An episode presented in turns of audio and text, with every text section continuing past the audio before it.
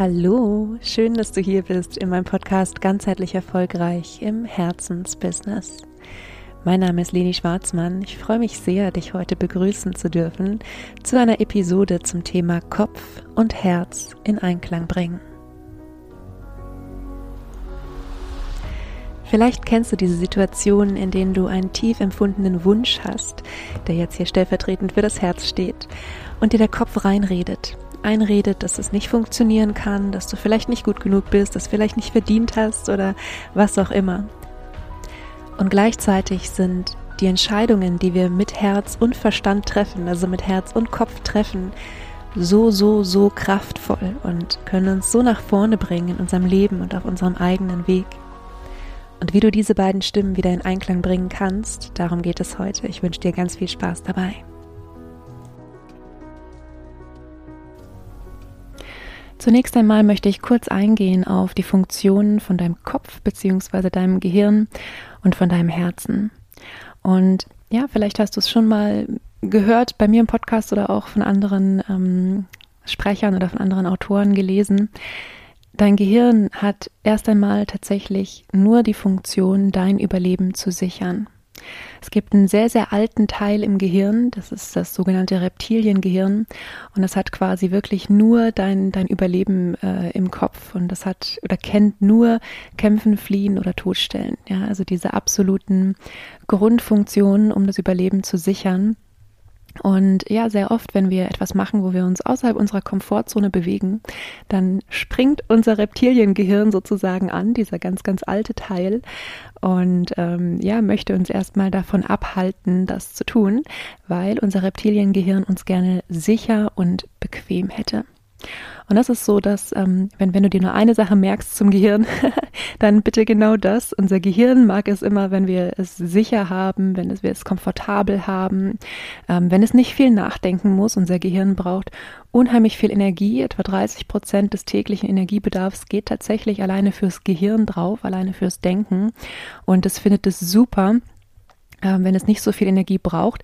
Und deshalb entstehen übrigens auch diese ähm, ja, diese schnellen Nervenbahnen, sage ich mal, wo Gewohnheiten sind, ja. Also wenn du, ähm, ich nehme immer gerne das Beispiel mit dem Führerschein, wenn du gerade deinen Führerschein machst, musst du unfassbar viel nachdenken, was du hier wann an welcher Stelle machst und ähm, Kuppeln, Gas geben, schalten, Innenspiegel, Außenspiegel, Schulterblick, Blinker und so weiter.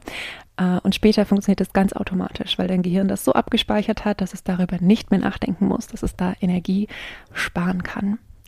Und wenn du etwas Neues machst, eine neue Idee hast, dich selbst verwirklichen möchtest, dann ist das was, wo das Gehirn sehr wenig Energie sparen kann, wo es sich nicht sicher fühlt, wo es es nicht komfortabel hat. Und deshalb ist unser Kopf so oft so schnell darin, uns irgendwelche Dinge auszureden. Und das ist aber auch nicht unbedingt schlecht, ja. Also wie du weißt, ähm, denke ich sowieso nicht so gerne in gut und schlecht. Ähm, aber es ist ja in vielen Fällen ganz, ganz wichtig, dass wir Dinge nochmal überdenken, dass wir mit dem Kopf mitgehen können. Also dazu gleich aber noch mehr für den Moment jetzt nur, ähm, dass du weißt, dein Gehirn hat erstmal die Funktion, dich zu beschützen und dein Überleben zu sichern. Und dein Herz, es ist biologisch könnte ich jetzt ganz, ganz viel erzählen, was das Herz macht. Ähm, das ist in diesem Sinne jetzt in dieser Folge nicht gemeint. Tatsächlich ist aber dein Herz das allererste von dir, was da war. Das allererste. Das erste, was deine Eltern von dir gesehen haben im Ultraschall, war dein Herzschlag. Und vielleicht hast du schon mal gehört, dass das elektromagnetische Feld deines Herzens bis um das 5000-fache stärker ist als das elektromagnetische Feld deines Gehirns. Man liest deshalb manchmal auch irgendwo, das Herz ist sozusagen das zweite Gehirn.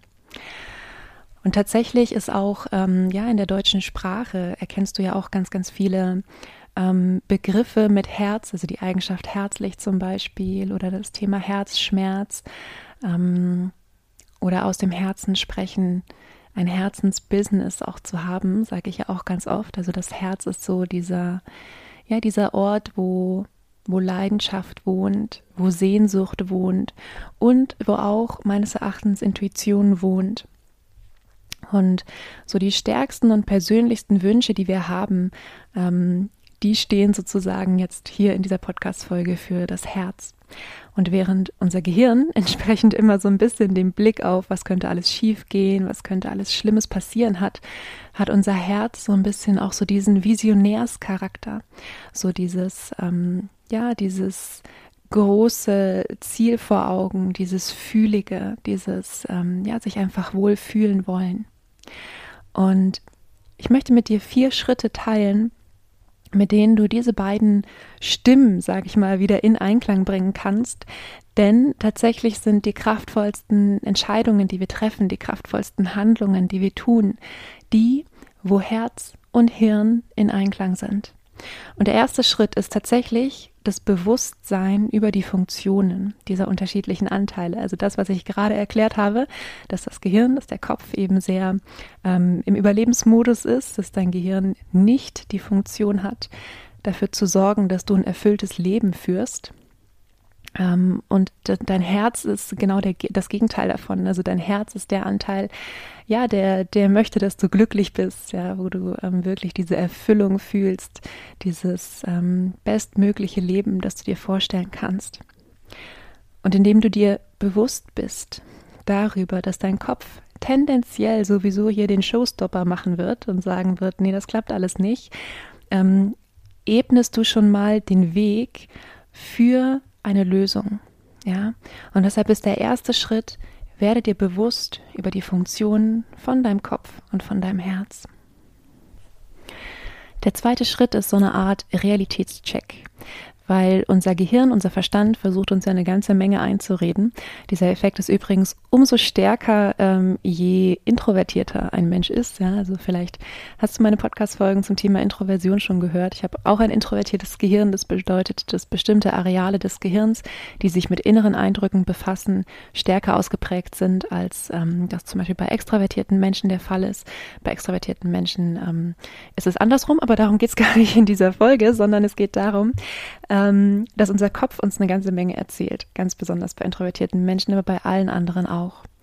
Und manchmal lohnt es sich wirklich, da mal einen Realitätscheck zu machen und zu sagen, okay, ist es wirklich wahr? Ist es wirklich wahr, dass ich, ähm, ich übertreibe jetzt, sofort sterbe, wenn die eine Business-Idee nicht funktioniert? Oder hat mein Gehirn da vielleicht ein bisschen übertrieben? Und dann geh einen Schritt weiter und überleg mal, in welchen Momenten in deinem Leben hattest du vielleicht schon mal auch ein ähnliches Gefühl? In welchen Momenten ist vielleicht schon mal dein Gehirn irgendwie durchgedreht und hat sich in ähm, katastrophalen ähm, Gedanken irgendwie verloren? Und am Ende ist aber tatsächlich das meiste davon nicht eingetreten. Weil das ist das Spannende. Wir denken 60 bis 80.000 Gedanken am Tag. Davon sind übrigens die allermeisten ähm, in der Vergangenheit oder in der Zukunft. Ich habe die, die Zahl gerade vergessen, aber deutlich mehr als die Hälfte der Gedanken, die wir denken, ähm, gehören sowieso nicht in den aktuellen Moment. Und dann, und das ist auch was sehr, sehr Spannendes, sind die meisten Gedanken, die wir denken, im Außen und nicht im Innen. Ja, das heißt, wir sind mit unserer Aufmerksamkeit im Außen. Wir denken zum Beispiel darüber nach, was andere über uns denken. Wir denken ähm, ja über irgendwelche Dinge in der äußeren Welt, die aber erstmal gar nichts mit uns, mit unseren Wünschen, mit unseren Ideen zu tun haben nach.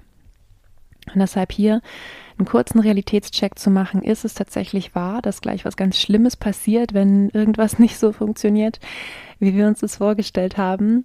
Und kann es sein, dass etwas vielleicht nicht gleich funktioniert und trotzdem am Ende was Cooles draus wird, ist der zweite Schritt, um so ein bisschen die, ja, die Gedanken oder die Stimme des Kopfes zu relativieren. Der dritte Schritt ist dann eine Herzkohärenzübung. Du kannst einfach mal googeln, ähm, nach einer Herzkohärenz suchen. Du findest sehr, sehr viele, ähm, ja, sehr gute Erklärungen, was das ist, Anleitungen, vielleicht sogar auch äh, Meditationen. Das weiß ich jetzt gar nicht genau, äh, weil ich meine eigenen habe für mich und meine Kunden. Aber ähm, ich kann an dieser Stelle ein Buch empfehlen, ist keine Werbung von David Savant Schreiber, Die neue Medizin der Emotionen. Ähm, unheimlich beeindruckendes Buch, übrigens auch unheimlich beeindruckender Mensch, französischer Psychiater. Und ähm, er hat sich unter anderem eben mit diesen Wirkungen von Herz und Gehirn ähm, auseinandergesetzt und festgestellt, dass wir, wenn wir im Stress sind, und du kennst vielleicht diesen Ausdruck, mir schlägt das Herz bis zum Hals, wenn wir im Stress sind, ähm, ja, wir einen ganz, ganz unregelmäßigen Herzschlag haben und das entsprechend auch Wirkungen, ähm, so eine Art zirkuläres Feedback auf unser Stressempfinden hat, was wiederum unseren Herzschlag wieder beeinträchtigt und so weiter. Ja, also da ähm, kann man sich oder können sich die beiden Herz und Hirn gegenseitig ganz gut hochschaukeln. Und genau diesen Effekt können wir aber auch nutzen, um uns in Einklang zu bringen, um Herz und Hirn kohärent zu bringen. Und dazu gibt es Übungen, kannst du ähm, sehr, sehr gerne googeln. Ähm, wobei, ich glaube, ich habe mich gerade umentschieden. Diese Folge hier geht ja am Pfingstmontag raus. Es gibt ein kleines Geschenk von mir zu Pfingsten. Wenn du dich interessierst für die Herzkohärenzübung, die ich selbst nutze und die auch meine Klienten nutzen, dann schick mir einfach eine Mail. Ja, und dann schicken wir sie dir als MP3 komplett äh, kostenfrei und unverbindlich. Du äh, verpflichtest dich zu nichts weiterem. Genau, machen wir das so. Also wenn dich diese Herzkohärenzübung interessiert, so wie ich sie mache und du mit meiner Stimme gut zurechtkommst, äh, ist glaube ich eine 5 Minuten MP3 oder so, dann äh, schick uns einfach sehr, sehr gerne eine Mail. Du findest meine Mailadresse in den Show Notes und dann schicken wir sie dir rum. Genau. Also, ähm, zurück zu Herzkohärenz. Ähm, Im Wesentlichen geht es eben auch darum, Stress bedeutet immer, dass wir mit unserer Aufmerksamkeit im Außen sind. Und was wir wollen, wenn wir in Einklang mit uns selbst kommen wollen, ist mit unserer Aufmerksamkeit wieder bei uns selbst zu sein. Und dazu ist übrigens, also ich empfehle eine Herzkohärenz. Du kannst natürlich auch alle anderen, alle anderen Tools, die du hast, die du gerne nutzt, machen, um da wieder in Einklang zu kommen, Herz und Hirn ähm, in, in Einklang zu bringen, dich wieder mit dir selbst zu verbinden. Also das können auch andere Atemübungen sein oder Meditationen oder Yoga oder was auch immer es bei dir ist. Das ist der dritte Schritt. Und der vierte und letzte Schritt oder die letzte Inspiration ist, geh Schritte, bei denen dein Kopf erstmal mitgehen kann. Es kann sein, wenn du eine ganz, ganz, ganz große Herzensvision hast, ja, und wirklich ähm, die ganze Welt verändern möchtest, dass es dann ganz schwierig ist für deinen Kopf da irgendwie mitzugehen und dann beginne wirklich mit dem allerersten Schritt. Klein anfangen bedeutet nicht klein denken, aber klein anfangen ermöglicht dir, dass du innerlich und vom Kopf her sozusagen mitgehen kannst.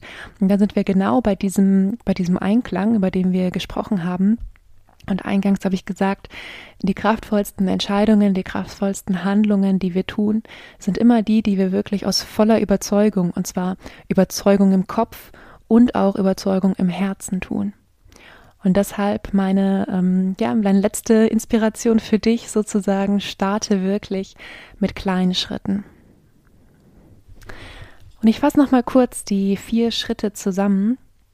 Der erste Schritt war, hab Bewusstsein über die Funktionen von deinem Gehirn und von deinem Herzen.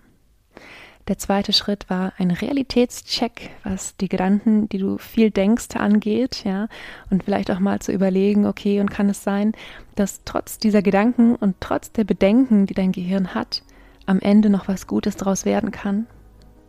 Der dritte Schritt, stell Herzkohärenz her.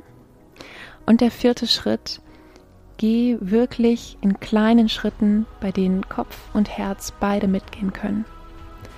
Denn letztendlich, und das ist ein bisschen das Schlusswort jetzt auch für heute, letztendlich speist sich dein Gehirn ja immer mit Daten aus der Vergangenheit, mit Dingen, die du erlebt hast und entsprechende Erfahrungen, die du gemacht hast oder die du mitbekommen hast, zum Beispiel bei nahestehenden Personen, bewertest du Dinge als, das kann funktionieren oder das kann nicht funktionieren. Und dein Herz ist ja, ich will nicht sagen die Stimme der Zukunft, aber hat einfach wesentlich mehr Freiheit im, im, im Fühlen, sage ich mal, als dein Gehirn.